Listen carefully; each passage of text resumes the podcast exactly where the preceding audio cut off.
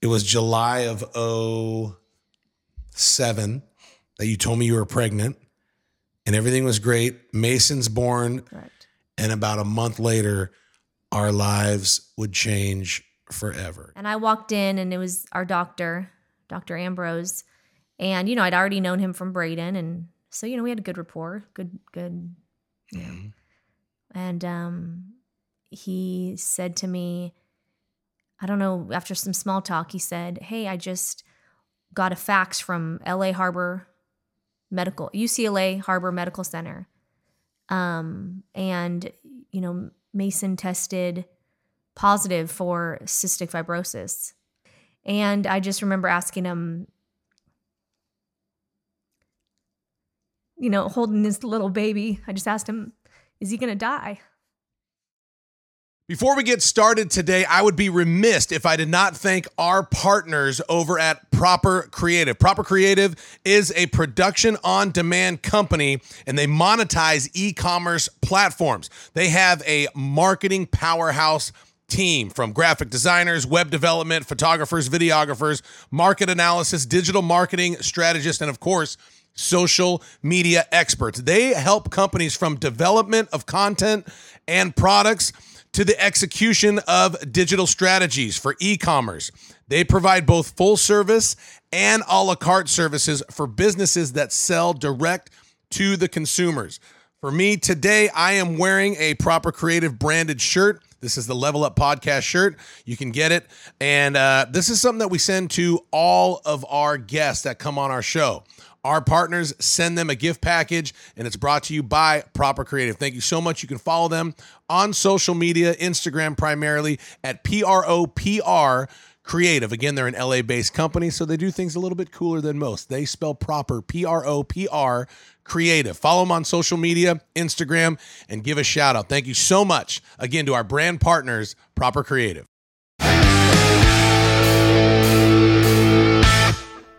Welcome to another week of Level Up with Matt Rogers. I am your host, Matt Rogers, and with me, as always, Eli Adelman. Yep. We are going to get right into it. This is part two with my wife, the one and only First Lady, Terry Rogers. Um, so fantastic. Yeah, I say last week because we aired last week, but you and I have been sitting here together now for the entire two hours. I'm going to make a prediction right now. Uh, I'm going to predict that the comments and the feedback from last week's episode are going to be like, dude, you should probably start doing this with your wife more often. I'm just going to throw that out there. Yeah. It should be level up with Matt and Terry Rogers. It took a lot to get me here, Think so I don't it. know about that, Matt Rogers. I know. She's now the official co-host. hey, real talk. Scary. Do you listen to Level Up with Matt Rogers? I do. What's your favorite episode so far? Ooh, that's a close one. If you had to pick one, what's your favorite one so far? And you're not going to hurt anyone's feelings because most of them are your friends. Yeah, That have I don't know. I couldn't honestly pick Nope, one. can't do it. Nope, You got to pick one. I am not picking No, you one. have to pick one. I don't know. If you had to pick one, one that's been your favorite so far, I don't know. what's coming to your mind? I'm just picture. I, I have. Do you want to what's coming on? All these people's faces, and I can't pick one. you pick top three. Yeah, pick out three. Um, I like Kim. Mm-hmm. Um, I really like Calvin, Mm-hmm. and you know, I really who I really liked is Jeff Ginn. Wow. Yeah. I didn't think she was going to pick any of those. Wow. Yeah, but I love all the other people too. Like yeah. Yeah, like Rex is I love Rex. best friends. Zach Williams, Grammy winner. No, Zach Williams- Gigi Butler. Yeah. I you mean, know, like, Zach there's so Williams, many. honestly, that was probably like the story's amazing, but the song that he sang in here, Dude, That was cool. I mean, the way it sounded, I mean, I we were sitting on the beach and I was listening to the podcast and like I was crying, like legit I was crying. just gonna say, Right. she was legit on the beach in Florida last week listening to Zach Williams sing. And It's amazing. she goes, dude, it sounds amazing. I said, well, we have a pretty freaking awesome engineer named Eli. I Adelman. mean, Wow. pretty amazing. Like he's just when in it's this Zach room. Williams, it's pretty easy to make it sound good. he was phenomenal. He was. I mean, the live. If that's what he sounds in my hearth room live, I mean, I could imagine listening to him in a you know, in an Right. arena somewhere big. I'm trying to get Zach Williams' wife, Crystal, on here and share her ah. story. She's got Do an amazing girl. story, right? Yeah. Right? Now we got to go see Zach live in concert if he sounds amazing. I mean, Right. Oh, I've It already was- seen him live in my living room. it was awesome. It was that was cool. So let's get right into it. This is uh, part two from last week. Last week, you you kind of walked us through who you were, where you grew up. You gave your life to the Lord. You had battled drug addiction, a terrible relationship, an abusive relationship for a long time, and you overcame it. And you came out on top, which was great. And then life really begins. You, you know, you meet your boyfriend, ends up being your fiance and husband. You marry him, happens to be me. Lucky me. Spoilers. Spoilers. Uh, Spoiler. you and I have been married 16 years now. We've been together for 18 and a half years. Yeah, eight, no, 18 years. Married 16. We're about to have a 15 year old. We have a 13 year old and a six year old. Um, we'll talk about our two youngest kids and you know the challenges we've gone through with them and how we've come out on the other side, but continue to battle and continue to come out on the other side every day. Right? It's an ongoing battle. Um, but let's talk about you and I first get married. Okay. It's great. It starts out great. Um, I don't know if I want to go there or not. Don't do it. It was, oh God, it was challenging. There you go. I know exactly. But when you started saying that, I knew exactly what you were going to say. Well, say. just because it's real life, like I think about the listeners, and you know, it, it's like I think a lot of times because I only put positive stuff on social media, course. right? Like I don't put all my struggles out there, but I mean, I have them. no one's putting their ugly Facebook pictures on Facebook. Well, dude, I can't stand people who post all their garbage and complaints on Facebook. Like, dude, I want to see pictures of your kids. I don't care who you freaking voted for. And don't make me feel bad because I voted for a certain person. And I want to see the cool vacations you went on. I don't want to see your toe fungus and how you had to have your toenail removed. Like, Maybe some people needed to tell someone they don't have anyone to tell. dude, like I want to see good stuff. Like I want to see how well you're doing. I'm not saying like be fake and deny it, but with that being said, like I mean, dude, I put the good stuff out there. Well, that's what social media is. It's the majority of it's people put the best of the best. You, I want Yeah. to, but like I mean, dude, we've had our challenges, we've had our bad stuff. Like our our engagement wasn't perfect. Our wedding wasn't perfect. It was supposed to be, It should have Uh, but there's been some family drama. And I mean, we're all good now. Like we're both close with each other's families, and you know, by no means, like, dude, we still have arguments all the time with each other. But I genuinely love your family, uh, but it wasn't smooth, No, and it, you know, it never is. Um, that's family. without getting too much into the thick of things, because I know my family listens to it, uh, it listens to this podcast. How did we overcome those challenging times? The he said, she said, the assumptions. Um, you know, you came into my family under the gun, and it had nothing to do with your past that we talked about last week. It had to do with gossip, assumptions, and people believing something about you that wasn't true. and the tight knit community, the tight knit group of your family. You know, I think you know, which is good. Don't get me wrong, but you know, when you're one coming in, you got to you got to put up with a lot of a lot of stuff. I'm the baby of five. We had just lost my mom, and a new woman's about to come into our life with the baby boy. It did not go well. We, when we were dating, it was fine, but things changed when your mom passed away. Which, Mm-hmm. fast forward, when my mom passed away five years ago, I get it now. Like, life changes for everybody, siblings, uh, you know, everybody.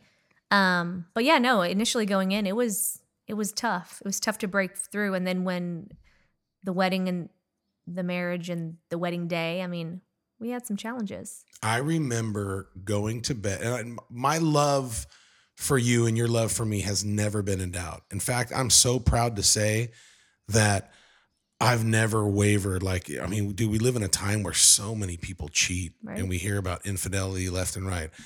I could, and you know this because you know me, you live with me.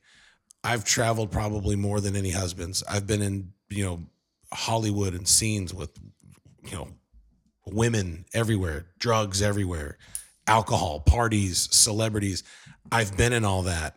And I can honestly say, I've never looked to the left or to the right one time. I've never wondered what that woman would be like. What would it be like to be with her? Ooh, she's so hot. Man, if I could just get my hands. So, not only am I proud to say I've never cheated Eli, I could honestly tell you that I've never even been tempted to cheat awesome. on my wife. Because I think so many men are like, oh, I've never cheated. Like that's some kind of noble thing. And it is, but it's like, dude, like that's what the vow was. That's what you committed to. Like That's what you promised. that's what you promised. Right. Like Yeah. I don't pat myself on the back every morning. I give my kids breakfast. Like, dude, that's what I signed It's up like, for. oh, Yeah. I made my mortgage payment this month. Like, Yeah, exactly. right? So it's on paper to do Oh, that. I'm paying my bills. Like, yeah, dude, you're freaking supposed to. Like, oh, I've never cheated on my wife. Yeah, dude, you're not supposed to. Right. So, um, with that being said, uh, you didn't come in easy. Right. Oh, but I, oh, I'm sorry. I get sidetracked with my ADD. I was gonna say the night before our wedding, I was like, "Holy crap! I don't know if this is gonna work out." And the first year of our of our marriage was rough. Yep. Never divorce. No. Never thinking we were gonna split up, but not what I signed up for, not what you signed up Right. for. But you also know we didn't live together before we got married. So there was a lot of We didn't have sex before we got married. true, Eli. Now we weren't perfect before we got married. Outside of that, but my wife and I did not have sex until we were and we married. didn't live together. So there's a lot of things that change when you move in with someone. You know, the just little things. And then Yeah, just we had sex like seven times a day. that was fantastic. Big change. why does it always why does it always go there? Because I like it, and Oh my you're really hot, and it's fun. Guys just- like it. By the way, I mean, can, can real talk while we're talking about husbands and Sure. wives, dude, you've never withheld that from me. I think that's so important because wives hang that over their husbands' heads. Like, dude, like, and I don't know, I don't know the ins and outs of everyone's Not a, relationship. it's not a negotiation tactic. It's Yeah. not like you know what I mean? Yeah. Yeah. If you do the dishes. Yeah. If there's it's not it's not. but I've always tried to win you over so that you would want me. You know, and you know, nine times out of ten, I am the initiator when it comes to that stuff too. But like, it's it's never been like you said. I've never felt like you've hung it over me and Yeah, dangled it on my different face. ways of love love language, women, men, different people. But dude, you know? it's so important. so important. Sex life is so important to a marriage. Absolutely. And I talked to some my friends, you know, that's like, yeah, dude, I'm going on like six weeks. I'm like, what are you talking about? Like, that's not great. No. Um, we can get into that, but Or not. or not. You never know where the podcast is going to go. Um, so starting out, it wasn't easy. No. That first year, super hard. What were you going to say? It wasn't. No, I mean either it was one of just us signed challenging. up for. Yeah, I mean I think we you know it was hard. We the family stuff, and then you know, and then we, it, then it was good. We had our moments good. We had great honeymoon. We had great, you know, but there was a few fights that we got into that we probably didn't expect to have gotten into, but it but it was all never like divorce material. It was just working things out. Why was it so hard? Is it just like you said, we had never I- lived together yeah. before, and and we hadn't been together forever. I mean, you know, we had been dating for two years. I mean, you know, we weren't together a lot. We didn't we didn't live together, so we didn't. There was just some stuff to work out. but we made a commitment to each other, and I think that is something that is so lacking in today's generation. The power of a commitment and standing by your commitment, to where even nowadays, like when you when you talk, I mean, like let, let's get real here for a second. People even say like, well. I at least got to live with this person to see if I can live with this person. Like I, we, we should definitely live together before we get married. Well, you should definitely have sex before you get married, so you know what the person likes and doesn't like. And like, why do you think God saved that for marriage? And why do people think that they have to do that before they get married? Just because everyone else does it, I don't think I don't think they even think twice about not doing it. They just do what everyone else does. You know, I just that's what I think. And it was hard for us. Like, I mean, Yeah, don't get me absolutely. wrong, you were a really good looking girl, and I'm an alpha male, and don't think that daddy didn't want it when he had the house by himself. But uh, we were very, very good, and I'm glad we did wait because it's way different when you when you wait. And I do believe that God has blessed our marriage and has blessed our sex life because we did honor that and we did wait. Uh, my buddy Todd and I talk about that all the time because him and his wife waited as well. And I mean, dude, we're lacking nothing in that area, right? Yes. Um, I love how uncomfortable you get talking about it. It's so awesome. Okay, back to the struggle. Um, what happened that first year, and why was it so hard for you to come into my family? No, I think they were. It was a tight community, tight family, you know, and a, a woman coming in taking the star of the show. Let me let's be honest. You were the the life of the party, the star of the show, and I think they thought I was going to take that and you know take that away from them. Mm-hmm. When in reality, like it's supposed to, you know, amplify what you already are, not deduct from what you already are. Did it bother you that I was the star of the show? No, because that's not we didn't we didn't fight for that position. Like we don't fight for this position. Like I'm okay with you going and doing and being the the the light, the star of the show, because I don't want that. I don't want to be the star of the show. I'm okay being behind scenes and being behind the camera, if if you say so. I mean, not right now. Do you think I have to be the star of the show, like my personality? no, I think you don't have to, but you enjoy it, and you should do what I you just enjoy. like making people laugh. Right. You don't have to be though. You're okay sitting back, but you enjoy it, and I think you should do what you enjoy. Have you ever seen me sit back? Yeah. Okay. You have no problem letting other people. I've seen you let people be, but you hmm. enjoy it. So why sure shouldn't you, you, you do can, it? you can keep me in check. and I don't want to be the star of the show, so there's no struggle here in that in our relationship. I want you to be the star of the show. Yeah, mm, pretty good. Thanks. There's two times in our life where I really wanted you to take it and run with it, but you never did. One was I wanted you to start playing soccer again, but you never did. And two, right before we got married, dude, you were on a serious workout regimen. And Ryan Benson was our trainer, which, by the way, now if you're listening, if you go to Instagram and follow Zero Gravity Fitness, he's one of the top bodybuilding coaches in the world.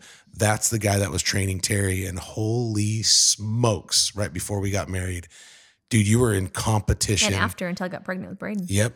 And he even said to you, he said, I could put you on, I could make you in competition. And for a second, you thought you might want to, right? Right. But then Did- I got pregnant But because I got you, pregnant with Braden like a couple months in. but what did you want? Because I don't want anyone to think like, because I mean, dude, even our friends here have made comments like, well, you speak for your wife and, oh, and Terry doesn't do anything without your say so. Like, I don't want people to think I'm this freaking slave driving husband that I makes can't you even do get on stuff. Like, text messages. So bad. Yeah. Hashtag if you're listening, put my wife on text messages, please. It's, Oh. Yeah, you know, right. um, I have a voice. Yeah, here I am. Um, Oh. Did uh, I, I did I influence you of not bodybuilding? Because in my heart, I wanted you to compete. No, I mean, I think every, I mean, yeah, of course, I, that would be, um, would have been amazing, but also giving life to my firstborn's pretty amazing too. Right. Like, do you know what I mean? How great is Braden? Braden is great. He's our oldest, Eli. He's a, he's a really swell guy. I always like talking to him. He's He- Is the simplest, and he was the simplest baby. Oh my god. I don't even remember him crying. Yeah. He was the easiest. He was born, remember, he was born on Easter Day. He was born on Easter. Yep. He was our little Easter baby. He really, and he was always easy. Like when when they say like life was perfect, like dude, it really kind of was for us. We you know we had just bought our first house. We lived in Rancho Cucamonga, California. I literally worked a block from my house in a brand new real estate uh, agency, Prudential Realty, and I was the in-house loan officer, surrounded by 50 real estate agents. So I just got deals left and right. It was Is it, and then you got your show, right? Really big things? Was that then? Yes. Yeah. Because Mason wasn't born until 08. You're right. Yeah. So I was doing mortgages. I, you know, I had already tried out for American Idol. Um, so I, was, I already was kind of like, I don't know what do you say, like semi famous. Right. And Like a C list. yeah, it's a C-list celebrity. and um, and I got really big things on Discovery Channel, and that's when I really started to travel and be gone a lot. But dude, it always like, am I wrong? It worked for us, right? Yeah, it worked.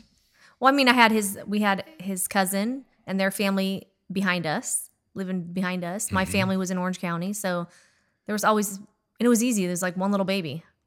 It was, and he was easy. So we got married in uh, February of 05. We get pregnant probably in May or June Yeah.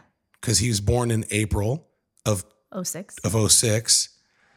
And I'm traveling like life really was perfect. Like we were young, we were making great money, everyone's healthy, happy, marriage is great. We had got through that first, you know, year rough patch and we decided we want to have another kid. hmm And that was our goal, back to back to back. Yep. You know? it really was. Yeah. and we always wanted four. We got three. Um, and it was July of 07 that you told me you were pregnant and everything was great. Mason's born February 6th, 2008. Correct. And about a month later, our lives would change forever. If you're listening right now, you don't want to go anywhere because this is where real life starts. Uh, what happened? You go in for Mason's one month checkup. Walk us through what happened. So I, you know, you go to all the pediatrician appointments, and I remember Braden was at my mom and dad's. Um, you were working or doing something, and I didn't even br- I didn't bring my phone or my. I mean, and phones at that time weren't like as attached to you as they are now. But you know, you still always had your phone with you. But it was the doctor's office was like down the street, so I thought, oh, I'm gonna take the diaper bag. I'm gonna take my keys. I'm gonna be home in 30 minutes, 40 minutes. So I walk in, and like looking back after that day, I re- when I walk in now, I know like it was a a weird feeling when I walked in. Remember, Really?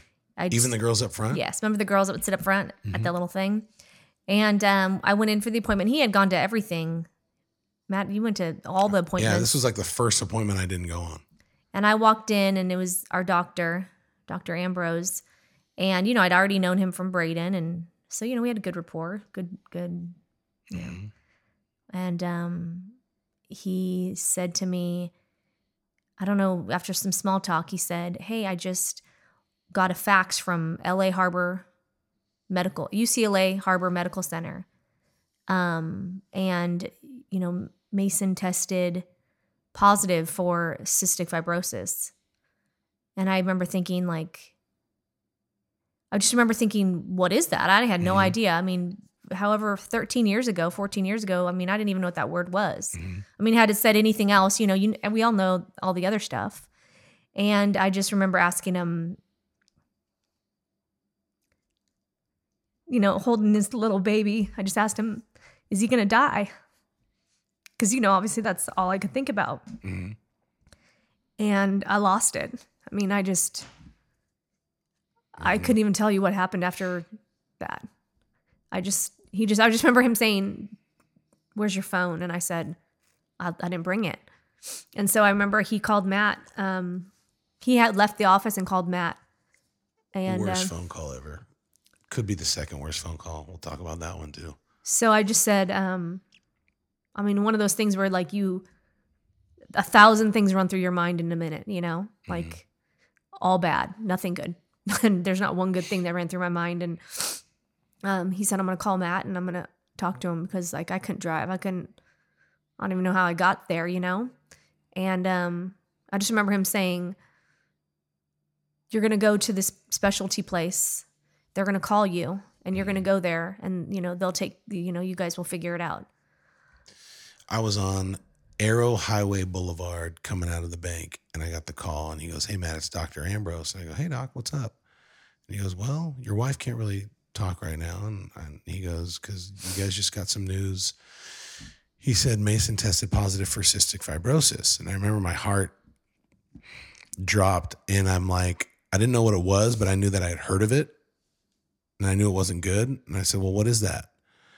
and he goes, "It's uh, a chronic lung and pancreas disease." He goes, "I don't know too much about it because I've been doing this for 32 years, and this is only the second time I've seen this. I just know you have to go to a specialist."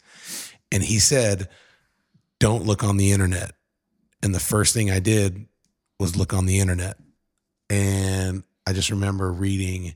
I pulled over on the side of the road because I couldn't even freaking see because I was crying so much, and I just remember it said, "A fatal lung disease." And I just freaking started bawling my eyes out. I called my aunt, my cousin, and I just said, pray, pray for me. And then that freaking sucked. And I just remember him saying it's a, f- the definition, you know, was a failure to thrive. yeah. And I'm like, thrive? Like, what is that? Thrive, you know, you think thrive is live. And I mean, that's what I thought. hmm And um, so we get sent home with a baby that we has some diagnosis, trying to go back to normal life with a little boy that's so simple. And I mean, I remember, f- life was turned upside down. I remember looking at him different. And I can't remember what it was, but it was almost like, God, it was almost like you didn't want to attach yourself to it. Yeah, you have Because- a million emotions. It was almost like you didn't want to attach yourself to your kid because the ending is not going to be good. And I'll never forget you had left. I don't even know where you were because you didn't really leave the house at all for nine months. Um, I just remember holding him up, kind of like freaking. He held up Simba and the Lion King. I just remember holding him up and begging God to take it away.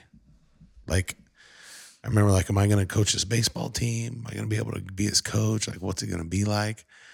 And they couldn't give me any answers. And I just remember being just broken. And then on top of that, you know, we went from a perfect life to literally the worst. It was the freaking worst. I remember I was about to sign a contract with Discovery Channel for season three, and it was going to be close to 400 grand in like four months, which is mm. great money. I said no because I knew I had to be home for you because you were depressed. And I went from $400,000 on a job that I loved to working for probably the biggest a hole boss in the world where I had to drive to Orange County every day and I was making 40 grand. I went from 400,000 in four months to 40 grand a year because I had to be home with my wife. And it was the right decision because you were broken. Tell me about that or tell everybody about that. I mean, yeah, I mean, I it's like some of those moments that I you don't remember because it was so devastating and you try to push it away, but I never went anywhere. I didn't want to go anywhere. I didn't want to take him anywhere because like the fear of him getting sick. So I almost guarded our whole life in that house. I mean, we didn't go so that would have been like Easter. I mean, all the things that we did. I mean, we did everything with our family. We wouldn't go anywhere. I didn't go anywhere. It sucked. And um, you know, doctor appointment confirmed what we already knew, which well, what they already had told us that he had CF. Um, and then began the myriad of pills and medicine and treatments and all the words you hate to hear. I went from a mom to a nurse, and I, mm-hmm. I'm, I'm, I, you know, didn't go to school for that. and you had, you know, you had guilt because you had another healthy boy that you wanted to live, let him live, and you had a kid that you were taking care of. It was tough. What was the worst part? I mean, probably those the early diagnosis, but just honestly, the thing I think too is the hardest thing f- this whole time with the kids is like what people don't know. Mm-hmm. You know, all the stuff we do behind closed doors, and it's lonely.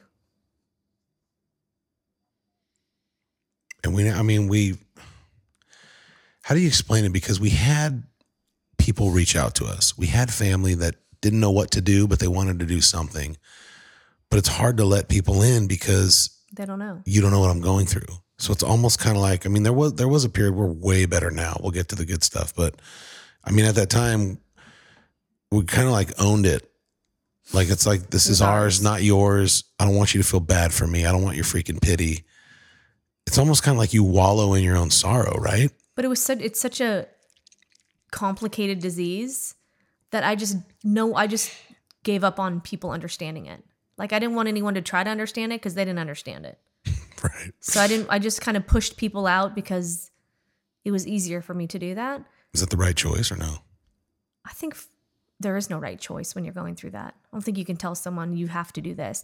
One of the best things that we I, that I ever did, and it took some coercing, I guess you'd say, is getting involved with people that knew what I was going through, like the CF Foundation, which once again, as you can tell, is putting myself out there is not what I do best, but putting myself with people who knew exactly what I was going through and other moms and other parents. And the complicated thing about CF is that CF kids can't play together, can't be together. Now, my kids can because we're in the same family, but all these amazing people that we've met, I can't bring my kid and we can't go hang out. I we can't, you know, go away for the weekend with them. Like our kids can't be together. So it's almost like a double-edged sword. All these amazing people that I've met and these connections I've gotten is only through the parents. Like my kids can't be part of each other's lives with other kids that have what's going on. But the best thing I think I did or we did was, you know, we we got involved. We we started to pray and hope for a change and hope for, you know, miracles in the foundation. Um, obviously, we prayed for miracles every day in our life, but we also prayed for the right stuff to come into, you know, research and science to anything, I and we prayed for anything. We have experienced miracles. We've experienced supernatural miracles in our kids, which we'll talk about, and we've also experienced medical miracles. And what I mean by that is, you know, supernatural miracles means the kids didn't do anything, they didn't take anything. God just touched them and they got better. And then medical miracles means they did take a medicine, they did take something that helped them, their body had a hyper reaction to it, and they got better. So that's what I mean by the difference between a supernatural miracle and a medical miracle, which we've seen both, and we'll talk about that. But I was going to say the one thing. Well, first of all, for people who don't know what you're going through at that time, what's the best thing they can do? Because it's you know people genuinely want to help. They want to say the right thing. They want to do the right thing. What can they do? Oh gosh, you know it, that's a tough one. Like I think I didn't. My person, I didn't want anyone to do anything but I did want them to do something. I would have told them not to do anything, but deep inside, you still want them to do something. So I just think that you don't ask what you can do, you just do something. Yep. Like, I'm going to always tell you no, I don't need anything. Mm-hmm. But I'll tell you that if you had dropped something off on the porch, even if I wasn't going to open the front door, and right. I would take it and I would be super grateful. I think you just have to be more, less words and more action. Like, don't tell me. Mm, amen. It's a big. It would went really far, especially like what we were going through. Like, I didn't know. No one could really help us. Stop talking and start doing, which is one of the coolest attributes about you. Is you are a few a woman of very few words, but you're a freaking beast of action. Thank That's you. what I love about you. Um, so yeah, don't stop texting people. Don't stop doing kind acts. Drop stuff off on their doorstep um, be that person. You heard in the episode. If you haven't, go back to listen to Kim Douglas. Douglas. I think it's episode 103. She talks about her casserole friends. Listen mm-hmm. to the episode and you know what that means. The one thing that was frustrating for me, I was battling three things. I was battling a depressed wife. Um, I was battling a situation that I hated, but I was also battling uh, Christians, being a Christian. Mm-hmm. Well, God chose you for a reason and God allowed this to happen for a reason and God sure knows what he's doing because he's ultimately in control. It's like, so wait a minute, like God chose my kid to get sick? Like, what the hell are you talking about? I like, think on the flip side, too, we were also saying, like, why us? For sure.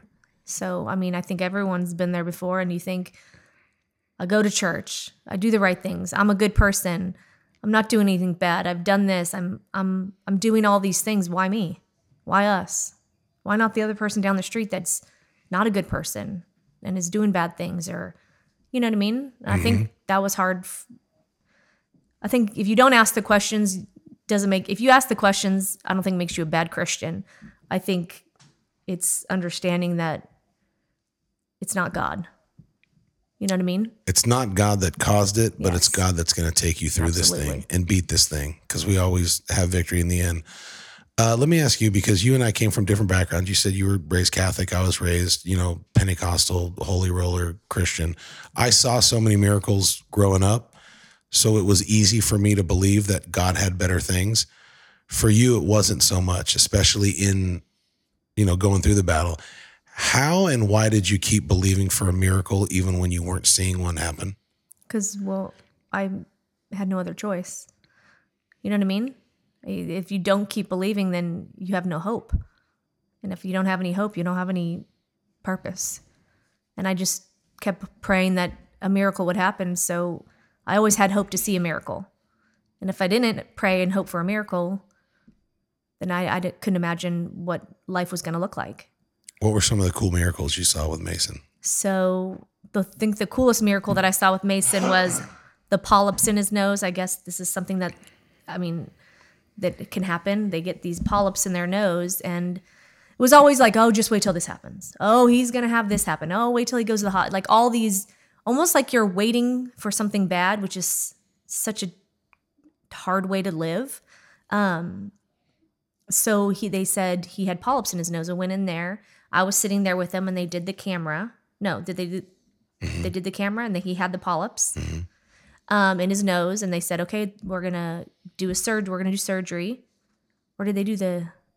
I can't remember, but they they they did like the scope of yeah. his nose, the and picture said, to, to prep for the surgery, and they said no, right? So either you called me. I wasn't there. so they said he had polyps in his nose. So they were going to do the surgery. He did this CAT scan, getting ready for all this stuff. I took him in to get the the you know to see where they were so they could like look, and there was no polyps in his nose. They said they really you know when when that happens they don't just they don't say like oh it's a miracle. They you know they'll push it off onto some medical science thing. But we knew it was a miracle. Total miracle. I mean, he had polyps in his nose and we went in and he had none. They don't just disappear. You have to surgically remove them. Yep. And so we had seen miracles.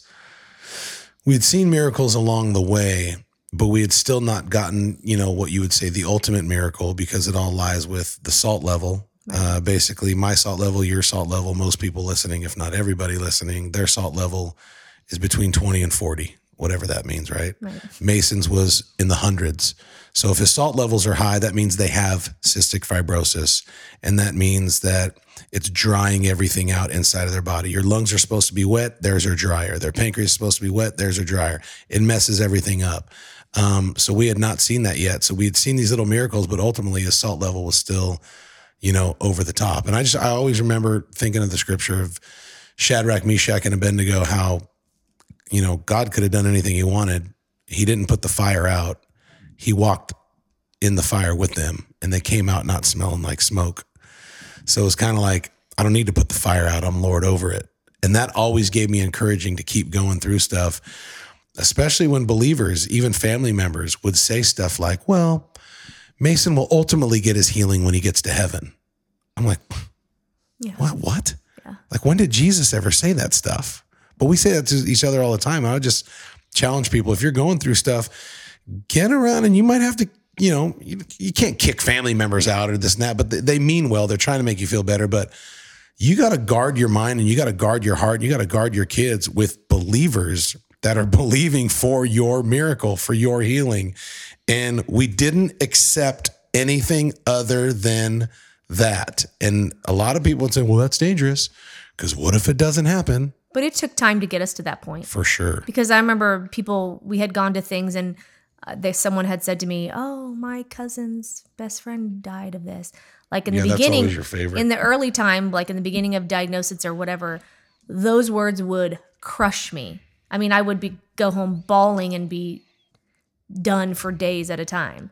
But like I feel like, you know, you learn along the journey like allowing thing you what you can allow and what what'll hurt you, what won't hurt you and and all those things. I just feel like we we learned a lot along the way and we grew so much just in how to handle being the parents of, you know, a kid with you know, Yep.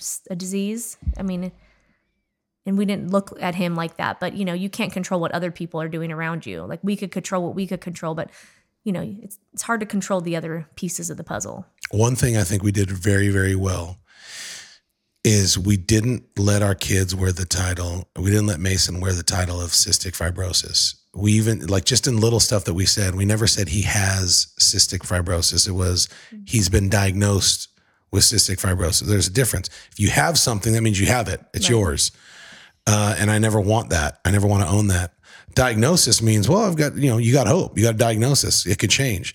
So I would just challenge people don't tell people you have cancer, you have diabetes, you have depression. You've been diagnosed with those things. God's got bigger plans for you. It's the way, what's the story you're going through now, but it's just a chapter. It's not the end of your story. I just think that's so important is cystic fibrosis was never the banner of our life. And that was the one thing that kind of scared me with you getting involved with a lot of the CF moms is a lot of people, man, they they own that thing and it's all over their Facebook wall and it's it's who they are. It becomes their identity. And I just think that's a really slippery slope and it's dangerous. I think it got us we learned really quick where to put our energy though. Like, you know, getting involved in the right things, getting mm-hmm. involved with the right people because you're always going to have, you know, for every mom that thinks like us with a CF mom, you're going to have 10 that think the opposite, you know, that mm-hmm. are on that slippery slope that are I think it's just important we found the right people that f- believed like us and thought like us because you know, it's easy to get sucked into the you know, making it almost making it more depressing to be part of these groups.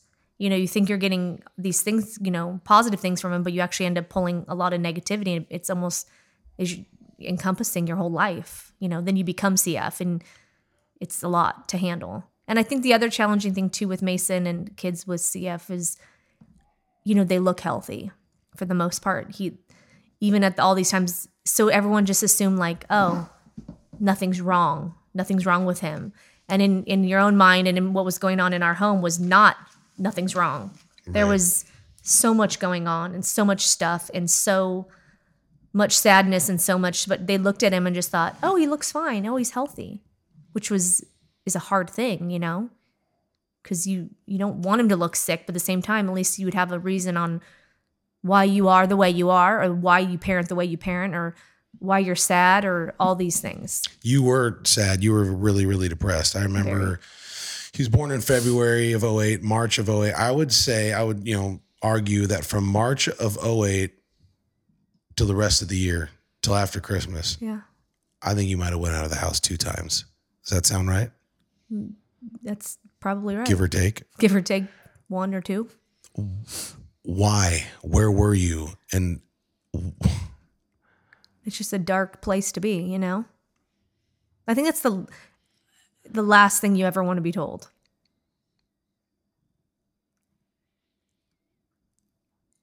so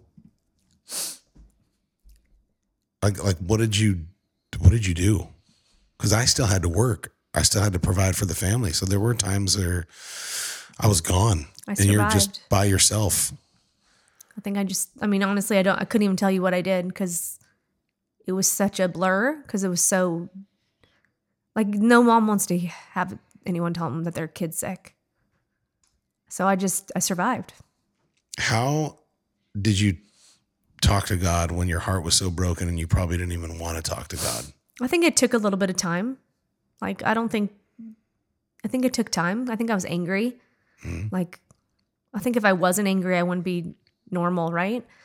I just I was angry. I asked all the questions that everyone asks and um I just finally I think I got to a place where I just I you know, I couldn't do it on my own. I couldn't fix him. So I only choice I had was to you know, pray for give me hope, give me give me something because I can't do this alone. you got through it. I'd say, you know, for me, and I felt like for us, after his first birthday, things kind of started getting back to normal. Like we still had to go to the doctor appointment every three months, and we had ups and downs, but that deep, dark depression in, in 08 started to lift a little bit in 09. But because of what we went through in 08 and the economy and everything, in 2009 is when you and I monetarily lost everything. We lost our house. We lost our cars. Um, We started over. we started over. Like we, and it was a it was a really really bad time. Uh, 08 and 09 were the worst years of our lives. Um, and then you know you get to 2010, 2011, you start to rebound. You don't quit. Life come, you know, you you get through life. We we survived, right? We weren't really thriving. We were surviving, and it was right around 2012, 2013, because you know you and I had always had the plan to have four kids, three kids, whatever. And I remember you coming to me in like 2012, 2013. You said, I have, I have more love to give. I want a baby girl. And which is, you know, somewhat risky because not too risky because, you know, there's, if I'm a carrier and Terry's a carrier of the CF gene, there's a 50% chance we have a baby that's a carrier like her and I. There's a 25% chance we pass on good gene, good gene, and they have nothing like Braden. And then there's a 25% chance you pass on bad gene, bad gene, and they get, you know, the disease, the diagnosis like Mason. So moving forward, you know, we never thought in a million years that we would have, um, you know, another baby with cystic fibrosis. Plus the odds were in our favor. So we decided to take a leap of faith and, and take a shot and, and have a baby girl and, uh, Or a we- baby. or a baby. Yeah. We did it, babe. We did. But I remember, I remember when you found out that you were pregnant, which was right around November or December of 2013. Yep. It was before, yeah, it was before Thanksgiving. I came home. It was beautiful, and the kitchen had candles everywhere and you had little baby girl stuff out. And my cousin Gina, who's your best friend, put a bought you a big thing that said Samantha on it. That's still hanging in her room. So it's almost like you knew you were gonna have a girl. Well, I bought Samantha when I found out I was pregnant with Braden, and I kept it all those years because awesome. I thought, you know, if I'm if any child I have, so I just kept it and kept it. So I was able to bring it out. How many times did you look at that throughout the years of Mason and think this is never gonna come true? Well, every time I want to throw it away, you know, when you go to clean up things, and I'm like, I'm gonna throw this away. I'm never gonna. This is never gonna happen. And then I was really adamant for years, like we're never having another child. This Right. is never gonna. I'm never. I'm never gonna be at peace with that decision ever. Mhm. And then something changed, and Something it wasn't like, oops. I mean, like Yeah. we chose. You know, we planned this and chose this, and and I, you know, got pregnant. it was it was intentional and it was awesome and then you know she's uh so then we we went through what's it called Um, CVS sampling, cvs sampling it's when they they take a sample of the fetus right? the fluid. the fluid and it can tell you any diseases. It could tell you the sex of the baby. Yeah. so we want to know two things. We want to know are we having a boy or a girl? And we wanted to know if the baby's going to be healthy and make sure that they weren't going to have cystic fibrosis. Those were the two things. And i was taking braden to school and this was about a few weeks after the test. I'm taking braden to school and the doctor calls me and she goes, you know, is this Matthew Rogers? Blah, blah, blah. I'm like, yeah, doctor, it's me. Like I met this lady a couple times. Like she knew it was me, but she was talking all official. She goes, this Matthew Rogers? I'm like, yeah, doc. Hey, how are you? She goes, um, you know, did you perform tests? Blah, blah, blah. Like she's reading me all these official stuff. I'm like, yeah, like, hello, were you not in the room? Like you're the one who did them. She goes, okay. She says, well, I can confirm that you are having a baby girl. And I was like, yes. She goes, and I can also confirm that she is double delta F508, which results in the cystic fibrosis disease. Your daughter's going to have cystic fibrosis. Holy crap. I remember it went, and this is the first time I ever felt like this. It went from my feet all the way to my head, and I felt like I was going to pass out. I couldn't breathe. And I remember looking over at Braden, who I was taking to school, and he goes, What's wrong? I said, Nothing, everything's fine. I don't even remember dropping him off at school. And I just pulled over on the side of the road and I bawled my eyes out because I thought, How am I going to go home and tell Terry right now? Like, our life was really good again. Like, Mason was healthy. He was five years old. Like, we'd never had any serious problems with him. Like, there's no way this is going to happen again. Like, we're going to have a beautiful, healthy baby girl. It was spoken over us. It was prophesied over us. And, and I just remember calling Rex Crane, bawling my eyes out. I go, what am I going to do, dude? What am I going to do? He goes, he, and he said, he goes, well, first of all, let me back up. The doctor says, you're going to have a baby girl.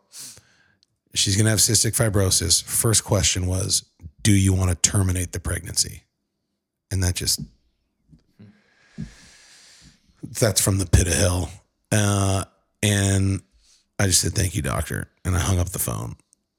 And I didn't even address such a stupid question. Mind you, I was like three months. I mean, by that time, you're showing. I was a couple months pregnant because I don't think you can do that until Mm-hmm. I was far enough along at any point. But yes, It was after New Year's we found out, and you got pregnant in October. because I didn't tell anyone in for Christmas or New Year's. because we were going to do this big surprise for the family and tell everyone we're having this beautiful, healthy baby girl. And I remember calling Rex Crane, which is so important why you surround yourself with believers and people who encourage you and not people that are going to sit in a warm bath of you know what to just, you know, patronize you and oh, poor you and this and that. And like, dude, get out of that environment. And I remember telling him, and he said, What do you mean? What's changed? You're having a beautiful, healthy baby girl that has a destiny. Why are why are you looking at it any different? And he challenged me. And he said like he was almost like he was celebrating. So on one hand i'm mad at him like dude what the hell are you talking about? I just got this diagnosis. And then on the other hand it's like dude that's what i needed. Like nothing's changed with god just because she has this diagnosis right? And then i remember walking in our babysitter erica was there and you were so happy. You were getting ready. You were going to do something that day. You were going to go do something because life was pretty much back to normal. Mhm.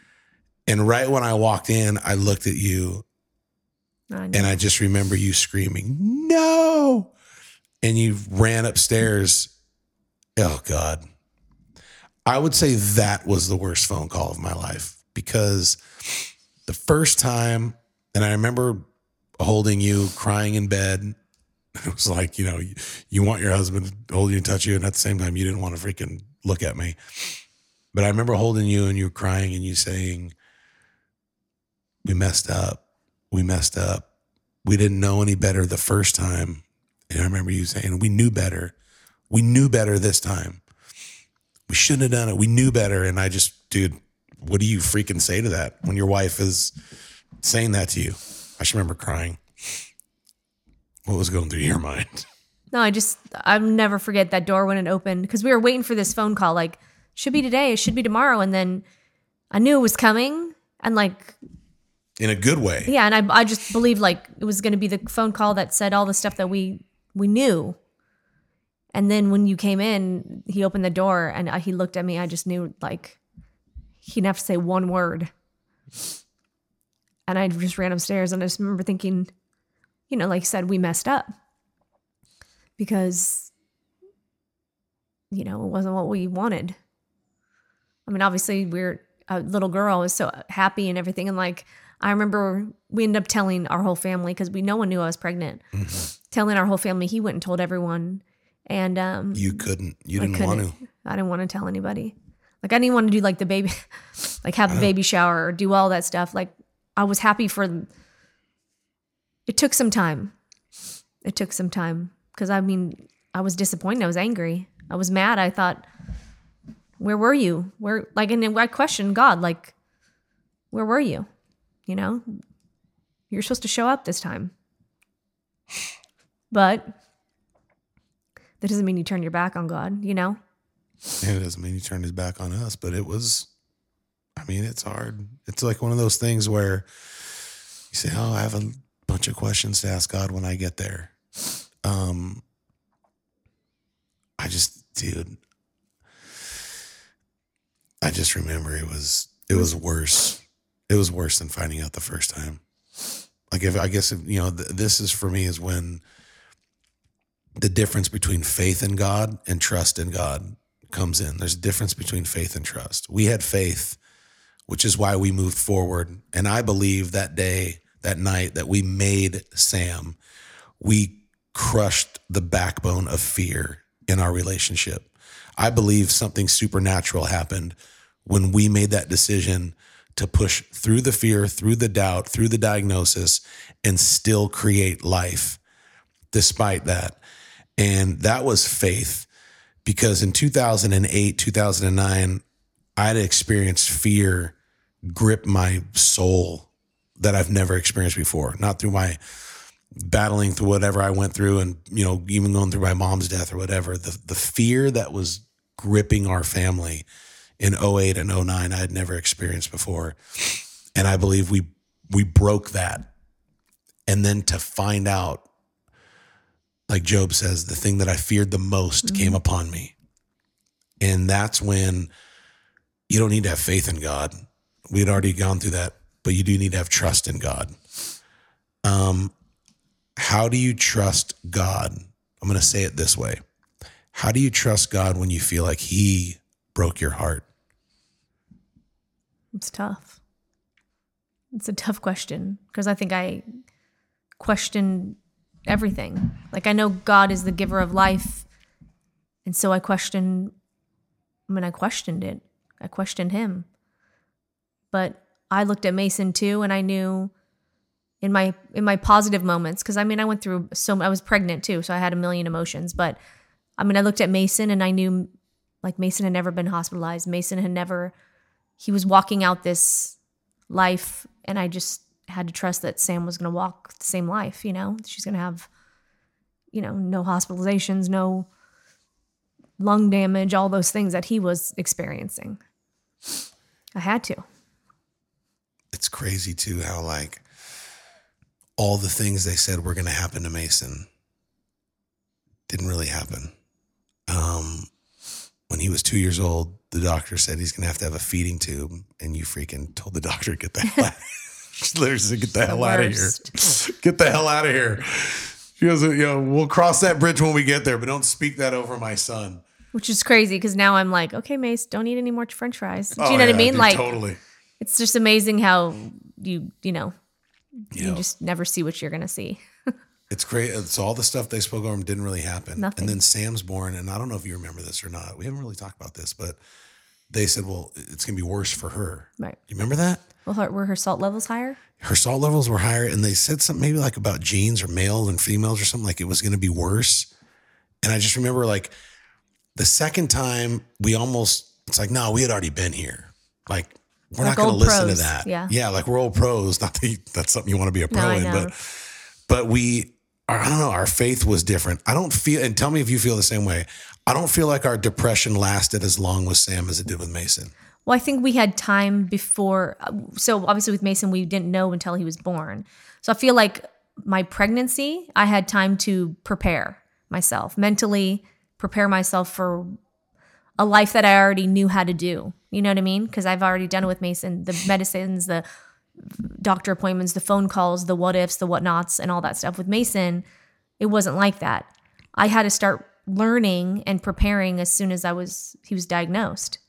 So I the it lasted longer because it was so new. And I feel like my pregnancy I I just took time to gather my thoughts and gather how things were going to be. 50% of marriages today end in divorce. 79% of marriages where a child dies or has a diagnosis or is sick or sick, 79% of marriages end in divorce. You and I are the 21%. Well, probably it's probably less good. too when you have two children. Exactly. I don't even know what that stat is, but it's got to be pretty bad. I mean, it's yeah, it's it definitely strains a lot of people's, you know, pushes you into strains. But How I did- feel like you and I, we didn't go apart. Like men handle things one way and women handle things. I've talked to this with moms before. Like moms handle things one way, and as a woman, and dad is you know a husband, dad, whatever, a one way. They we are so different in handling things. But I feel like we didn't handle things. We handled things our own way, but we always came together and made like a good team together. Like I didn't fight it alone and you didn't fight it alone and we fought together. And we mm. still fight together. Before you tell me what I did right, tell me what did I do wrong? What should I have done different? I think you didn't I mean, I think you couldn't do anything different cuz like I just said, you're a man and you handle things differently. I think you always wanted to try to fix it and it was going to be fixed and we would move on to the next thing. And sometimes I just needed to feel and cry and do whatever. But there was times like you say about things you did right like I needed you sometimes to pick me up off the floor and say, "I'm not going to let you cry anymore." Like literally. Like literally off the floor. So I think I needed you to let me feel, but I think I also needed you to tell me, "All right, you're done." like I'm not going to let you do this anymore. Because I mean, I, there was times where like I mean, remember like you'd be like, "Babe, you got to get up." And Laugh- sometimes I tell you to kick F sand, off. but but you know, I think it's not technically a Christian podcast, but you can say. you I mean, it. there was times where I, you know, I didn't want you to tell me what to do, but then there was times that I was thankful you told me what to do because I probably would have just stayed in the same state of mind I was in. Last uh last episode we talked about your low point when you were battling addiction. What would you say was your low point with this? That day in the doctor's office. With Mason or finding out at home with Sam? Ooh. So different, you know what I mean? They're both were my low points. There's a few times in my life where I can pinpoint and tell you exactly where I was and what I was doing and I think they equally were low. I mean, it's the same thing twice, you know? No one ever wants to be told anything about their child, nonetheless twice. And I feel like Mason was shocking you know what I mean? Because I didn't think anything was wrong. And then Sam was disappointing. So they're the same, but you know, I felt differently about both of them. With the exception of me, your husband, who was the who was the greatest who helped you? Who encouraged you? Who helped you come out? Well, we had, you know, your cousin Gina, sis. I mean, my parents were there for support, but I didn't remember. I didn't go out very much, so I didn't see anyone. I didn't want anyone to be part of. But your cousin lived right behind me, so she pulled me out a lot, and um, I mean, she was there for me all the time. And then, you know, my family was, they did what they could do given, I think after I got out of my hole with depression and everything, I think that's when I allowed them to be more than I had. And I think they tried in the beginning, like we talked about, but, you know, mm-hmm. she was behind me and wouldn't leave me alone. when we made the decision to leave California and move out here to Tennessee, Sam's, uh, Sam's one years old. Mm-hmm. Would you say, cause I feel like we were, we were pretty much the healthiest we had ever been, as healthy as we could have ever been in that situation, right? Yep. How refresh first of all, why did we move here? Why did we leave California come to Tennessee? Well, when you were doing your TV show, we just wanted a different life for our kids, a new place to live and a new start and just Why? loved was it, here. Bad no. in California? well, we it wasn't were? like it was now, but it was getting bad. It wasn't where you and I grew up. We both grew up in Southern California, and right. It just was different and we had talked and dreamed about moving and just doing it. Everyone had been taught, everyone was talking, started talking about, oh, I want to move, I want to leave, I want to move, I would love to leave.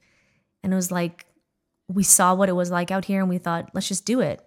And then the timing finally was right, as right as it could be. I don't think there's ever the right, perfect time for anything. No, it, timing was wrong. Well, right? I mean, like, dude, my mo- job was there. No, our family was there. Your mom had just passed away. Right. Like, the timing was as good as it was going to be, though. Yeah, timing's never good. Right.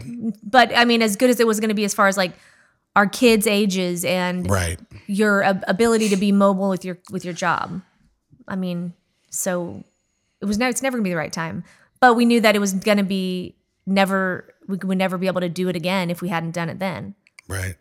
How refreshing was it for you to come out here, basically start a new life? First time we had owned a house since 2009. Crazy. We lost everything in 2009 and we rented for seven years. Mm-hmm. Yeah, until 2000.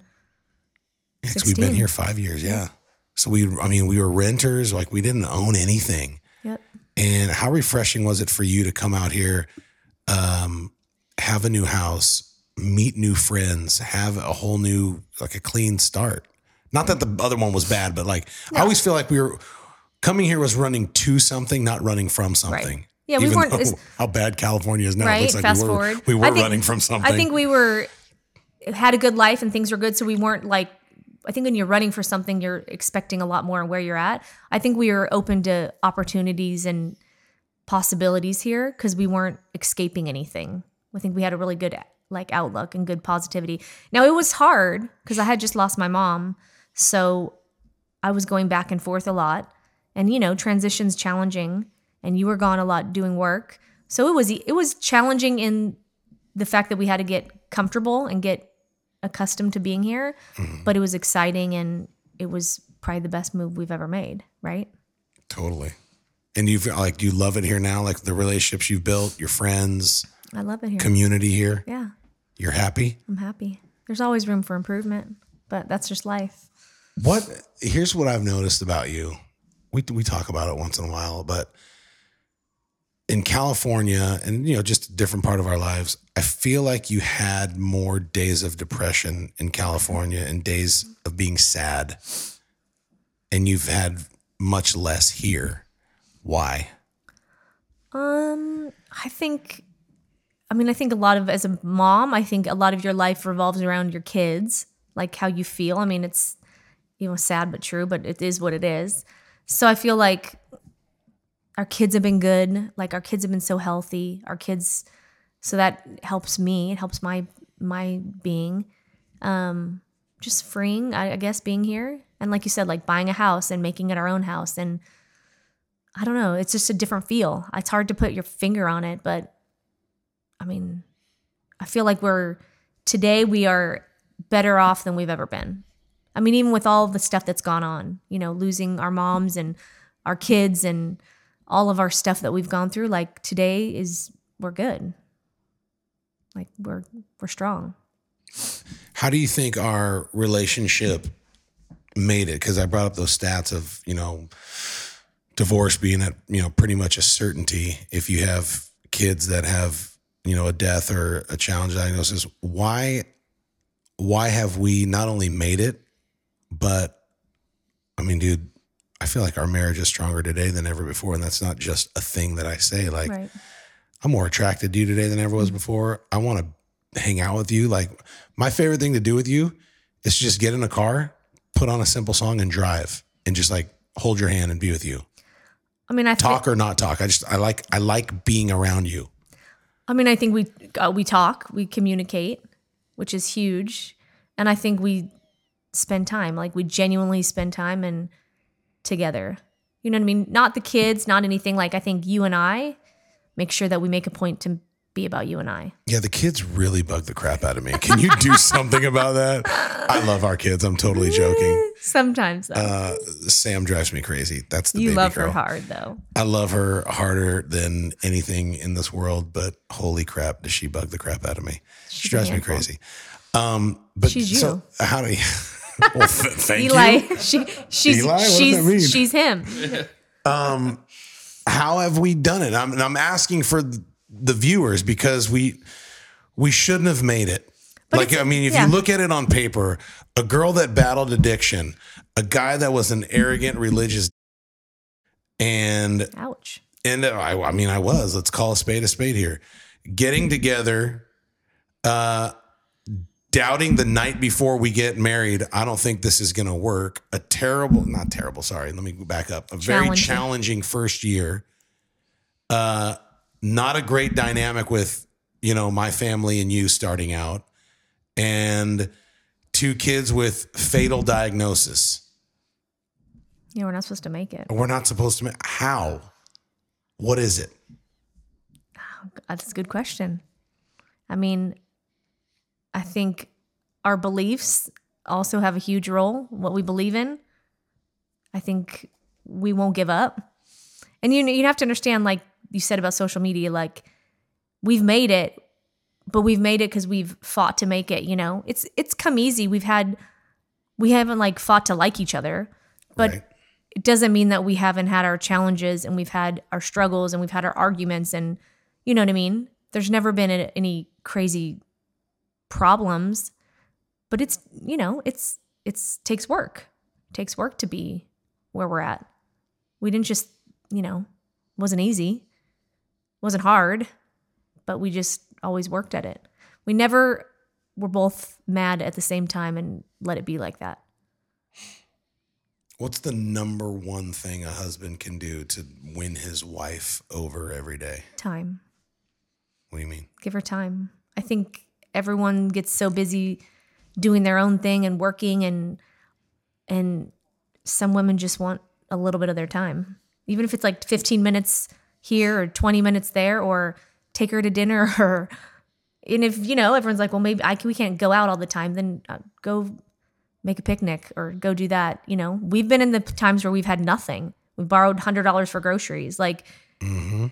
Mm-hmm. And it wasn't very long ago. Right. Like it's not like, oh, it, It must be nice. It was during our marriage, not very long right. ago. So, you know, eh, you don't have to go to a nice dinner. You could do something just I think time because time allows you to talk and spend time and be away from the children. I think you get a different person when you get away.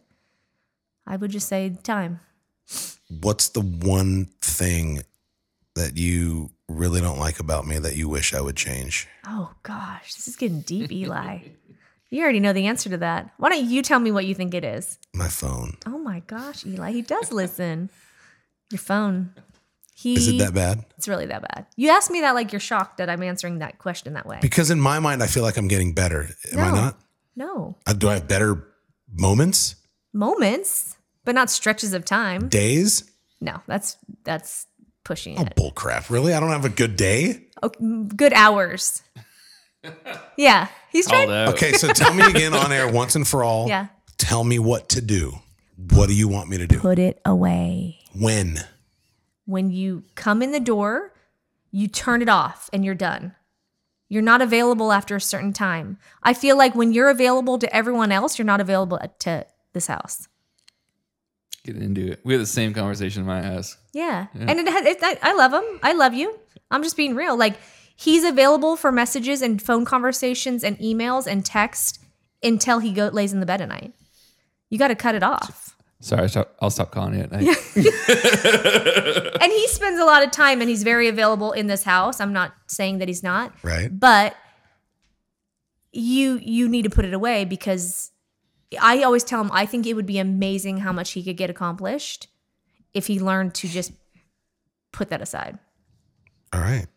I will. And I know he enjoys his stuff. Like it's nothing. You can still do your thing. Okay. Well, then, what's the number one thing to get you to want me? Oh my word! Why does it always come back here? Because he's a dude. Put your phone away. Put the phone away. Put your phone away. um, okay, back to just put a cherry on the story with our kids before we sign off on on this episode. Um, we said going back to Mason and Sam, we said the the underlying cause for cystic fibrosis is the high salt level. You and I, everybody listening, is between 20 and 40 for their salt levels. Mason and Sam are in the hundreds. Tell everybody about our last doctor visit and what happened. We've been hoping, praying for a miracle for 13 years and we really haven't seen anything move. We've had great doctor's appointments and our kids have been healthy for the most part, but they still have had this diagnosis. Right. What happened two months ago? So we've been, like I said earlier, we've been part of the foundation, the Cystic Fibrosis Foundation, involved doing things, and for years it's been just wait, we're we're getting there, and they're an amazing, amazing organization that funds. We're called an orphan disease. They fund this disease. We don't get any government funding, so they take this money, fund it, and find medications. So we've been we've been hearing for years just wait. Just keep your kids healthy. Just keep Mason healthy. Keep him healthy. There's going to be a medication soon. So a year ago, April 1st, in a few days, um, of 2020, the crazy year, we had a great year. Mason started Trikafta, which is this medication that was is intended to decrease their salt levels. Well, once you decrease the salt levels, things start your body starts working the way it's supposed to. So we had an uh, uh, every three months we go for his appointment, the the kids' appointments, um, and three months ago because we have our next one, so about two and a half months ago. Um, so he's been on it for what ten months. We go in and we had a really long day. He had to do a couple tests, and one of them was the salt level test. And you don't do that very often. You just do it like when you get diagnosed or whatever. Um, and they wanted to do the salt test to see where we're at. So you finished when the doctor came No, in the you room. do it. So the doctor came in the room and Matt said, Do you have the salt test? Which is our doctors at Alabama are amazing, awesome, Dr. Hoover. And he said, No, I don't have the test back. And Matt's like, Dang, you know, darn, you know, wish we could. He's all because his salt levels are normal. And dude, that's crazy. He crazy. like he does not lost for words very often. And he put his head down and he's just he lost it yeah. And bawled his eyes out. And um like that's what we've prayed for. I can't, dude, I can't. I mean, like, dude, I'm 42 years old. Uh, over a third of my life, I've been praying for something that had never happened and that was impossible to happen. And it happened. So Like, it happened. Yeah. It happened to me. It happened to her. It happened to my kid. Like, dude, it happened. Like, God showed up. Like, dude, people don't understand the nights that I asked him, Where are you? Why is this happening? Why did you let this happen?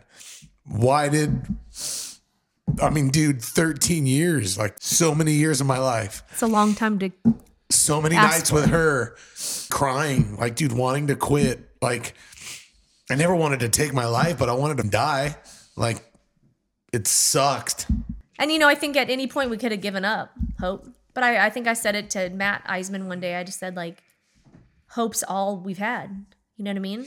Like you ask, I've, I've only had hope for this many years. That's the only thing we've had. And like you said, they kept saying, you know, it's coming, it's coming, it's coming. And mm-hmm. you believe it because you have no other option. I mean, I have no other choice. Like I'm believing in this because I it's my hope. And hope, you know, hope got me up nine months in. Hope got me up after Sam was, you know, they told me Sam had CF. Like hope was the only thing. And that pill that he took a year ago was hope. And two months ago, we realized, I mean, it was I couldn't the believe most it. amazing day. I couldn't believe it, but I could believe it. It just says, you know, hope deferred makes the heart grow weak. When you don't have hope, you're dead. Yep. You're a dead person walking if you don't have hope. And hope is only found in Christ. That's where hope lies. He's the giver of hope. And when he, like, dude, he showed up. Like, Big. He was there the whole time. And he, it's like, dude, it was, it, it was, it was everything. And it was like, dude, I just want people to know, like, it's safe to hope. It's safe to dream. It's safe to expect a miracle. It's d- get the negative voices out, even if they call themselves Christian or family members, and people are trying to keep you in a situation that keeps you sick, that keeps you with a diagnosis. It's bullcrap. Yep. Like God is bigger than that. God's bigger than your situation. God's bigger than your diagnosis. God's bigger than death. Like, and even if you hope all the way through, like your life is not your own anyway. And he's, I mean, dude, he shows up when you need him the most. And it's safe to dream. 13 years. 13 years. And And then, s you know, telling everyone too, they're like, it's like he does, like medically, I mean, we still, he still has to do stuff. He'll probably do enzymes forever, but they're slowly starting to take things away from his regimen. And people are like, who know, people that know CF and know what we're talking about, they're like, medically, it's like he doesn't have CF, I'll just which is crazy ever to ever hear anyone say. I remember I was already bawling. And then when I looked at Mason's phone, he texted his brother Braden and he said, Well, first of all, when the doctor said, I think by the end of the year, you're not going to have to do breathing treatments anymore. And Mason goes, Let's go. and I freaking start bawling. He's just cheering. He's so Because we've happy. been- dude, we've been telling him, he's so happy. We've been telling him his whole life, there's going to be a day you don't have to do this anymore. And we had no proof, we had no evidence. We just had belief, we had faith, we trusted God. We moved in faith and then we we just stood on our trust. And to finally hear you're not gonna have to do it anymore, he screams, Let's go. And then he texts his brother Braden and he says, Imagine not having cystic fibrosis anymore. Hashtag me. So awesome. Dude. I mean, thousands of hours. I mean, he's he does treat two times a day, thirty minute. I mean, he's done thousands of hours on that. That's when he's healthy. yeah, when he's healthy. Otherwise, so the kid has put in the work. Do you know what I mean? Like he's put in the work. So it was amazing. And even the doctor was funny because he walked out to get you know after he's done, he gets the nurse, and the nurse comes in and gives us our stuff or whatever. And you know we've we love these people. These this is our team of people. And she came and she goes, so I heard that. Uh, Matt's speechless, and that doesn't happen very often because obviously they know him, right? So it was just an amazing, but it's our miracle. It's just cool. Another one of our miracles. another one and it's just dude this the promises the prophecies that were spoken over us that didn't come true ended up coming true Right. it's like dude when you when you, like that's why they say dude faith is not going by what you see it's what you believe and that's what faith is it's not and like dude your relationship with God is not dictated on answered or unanswered prayers. Like you make a decision and a commitment and you go with it. And come hell or high water, you're faithful and I'm standing on you. So, hell and high water have come to both of us, well, and now we're waiting for Sam's. That pill should be approved for Sam in the next few months, and we expect the same miracle for her. So awesome. Terry, yes, sir. I freaking love you. I love you too. I want to get married all over again. And No, we're not renewing our vows. I Sorry. babies every day. Um, I don't even know what to- I want to do. I, God, I feel like we should do this more with her. shouldn't we? Right? Mm-hmm. I mean, Let's not did talk about me. Let's talk about someone Did else. Did this sway you at all to maybe want to do something in media with your husband or no? No, not really. I'm- Really? Still out. This still your It's game. Still a no. At least All it's right. not. It's, it's a no. At least it's not a hard no. Okay, well, we always try to, like we did last episode, this episode, leave our viewers with one nugget, mm-hmm. one quote, one note of inspiration that you would say to them after everything you've been through. What would you say? Hmm. I mean, I guess I'd say never give up and always have hope. I mean, in any situation, because that's hold true through all the stuff we've gone through. Hope gets you up off the floor, keeps you going. Never give up. I freaking love you. I love you too. Let's be best friends forever. Okay. Let's get tattoos of each other's name across our backs. No tattoos here. There's no tattoos here either. Some I things love don't you. change. Love you too. And I love you guys for listening. This is our first two part episode with the one and only First Lady, Terry Rogers. Uh, I hope you enjoyed it. I know I did. And if you did, please like, please subscribe, and please share. This could really, really help somebody, especially this episode. Send it to someone who's hurting. Send it to someone who needs hope. Send it to a mom that's struggling in a relationship or struggling in addiction or struggling with a diagnosis. Send this to them, encourage them, because as you could see, the ending always ends better than the beginning. And I hope you agree by liking, sharing, and subscribing. My name is Matt Rogers, and this has been another edition of Level Up.